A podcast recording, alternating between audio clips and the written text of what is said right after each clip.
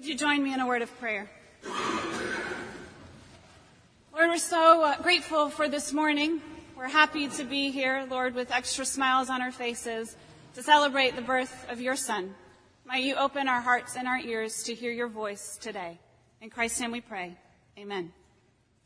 Our scripture reading for today comes from Titus chapter 2, and we will only be doing verses 11 through 14. Titus chapter 2, beginning with verse 11.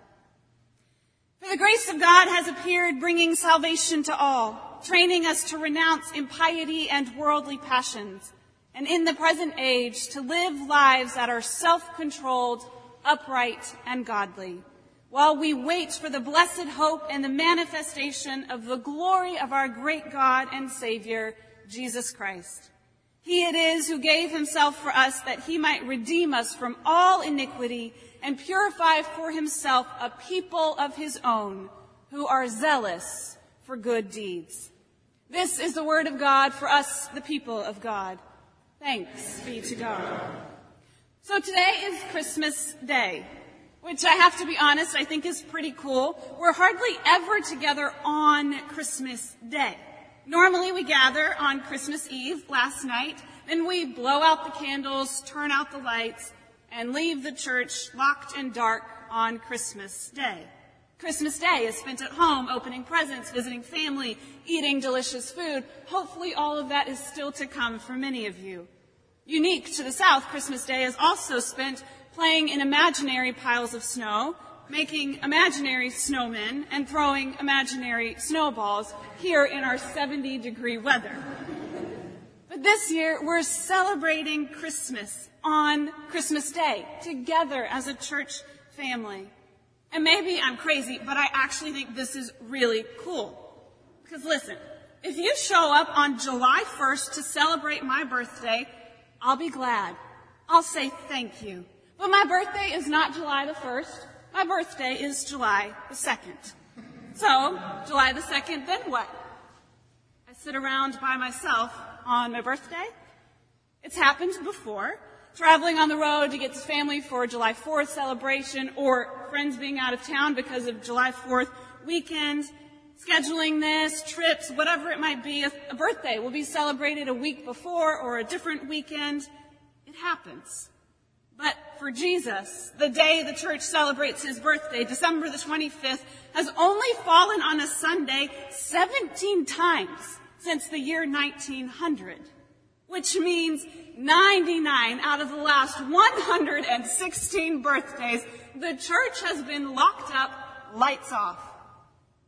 What a bummer! Especially when you add to that, from the 1500s to about 1850, Christmas wasn't really celebrated at all. There were prayers and candles, but no party, no celebration, no laughing, definitely no dancing. All of those things were considered unchristian. So for those 300 years, Jesus spent his birthday quietly listening to people pray. Which I'm sure he appreciated. I'm sure he did, but no cake? No loud, exciting songs, no presents, no balloons or hats or games or anything. And then, for 99 out of the last 116 birthdays, the doors are locked and the lights are off. But not this birthday. This birthday, the doors are open, the lights are on, we are laughing, we are singing. God willing, my husband will not be dancing. but this Christmas Day, we are celebrating Jesus' birthday.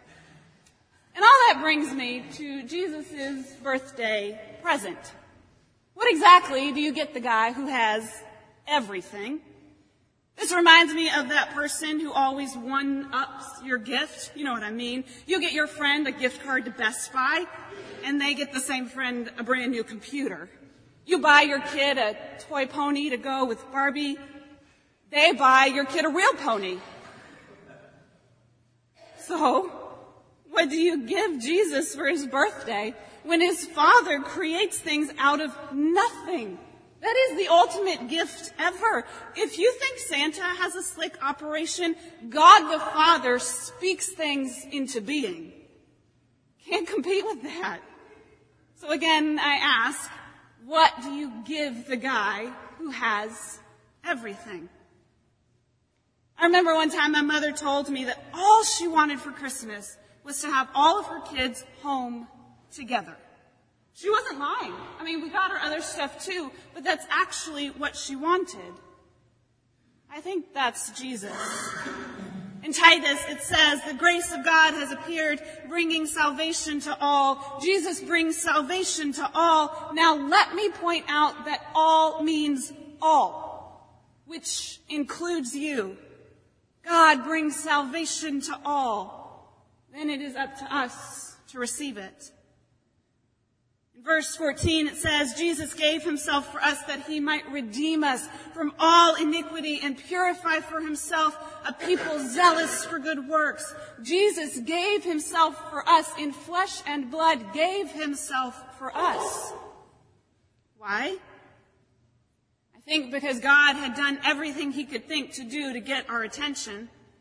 He shouted from the sidelines using every means he could. Floods, famines, manna, prophets, messengers. He even tried more personal approaches. He got inside people's dreams, and if that didn't work, he'd wake them up in the middle of the night with a whisper.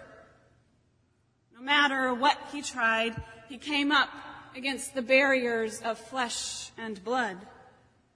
Humans were made of it and God was not, which made translation a little difficult. God would say, please stop before you destroy yourselves. And all we could hear was thunder. God would say, I love you as much now as the day I made you, but all we could hear was a loon calling across the water. So God decided to come to us in flesh and blood, sending the baby Jesus so we could finally see and hear that God loves us. You are why Jesus came to earth. What he wants on Christmas Day, how he wants to celebrate is with us. That's the first part of what he wants. He wants you, and not just you here, but your heart, your mind, your spirit, your flesh and blood. But there are two other parts to what Jesus wants. And since today isn't just Christmas Eve, it's actually Jesus' birthday, it makes sense to me to just aim for the sky. Let's go for all three parts. The first part is that Jesus came to earth for you. He wants you. The second part, he wants you purified from all sin that will ruin your life, that will beat you down, that will kill you spiritually, physically, emotionally, and he'll even help with that part.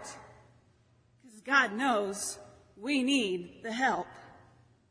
So through grace and the Holy Spirit, we are purified to do good works. And the third part, He doesn't just want you here. He doesn't just want you purified from sin. He wants the whole world in on it. Now that's a lot to ask for. Normally this might feel like too much to ask, but it is the guy's birthday, so let's at least talk about it. Like good Presbyterians, have a family meeting, discuss the possibility, set up a committee to decide if it's financially possible. Titus, we're told that Jesus' desire, the whole reason he came to earth, was to save and purify the world. He is seeking after a people who are living in a way that honors God, a people who are eager to serve their neighbor, a people that take not sinning seriously. That's what he's looking for. Sometimes, I think sometimes we fall into this rut where we think showing up must mean that Jesus thinks we're the bee's knees. We couldn't ask for anything else. We give God whatever we've got left and figure he'll be thrilled.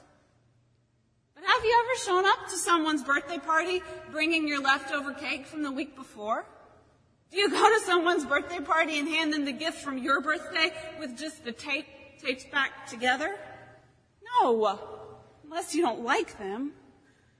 Because giving them leftover makes them wonder how much you really care.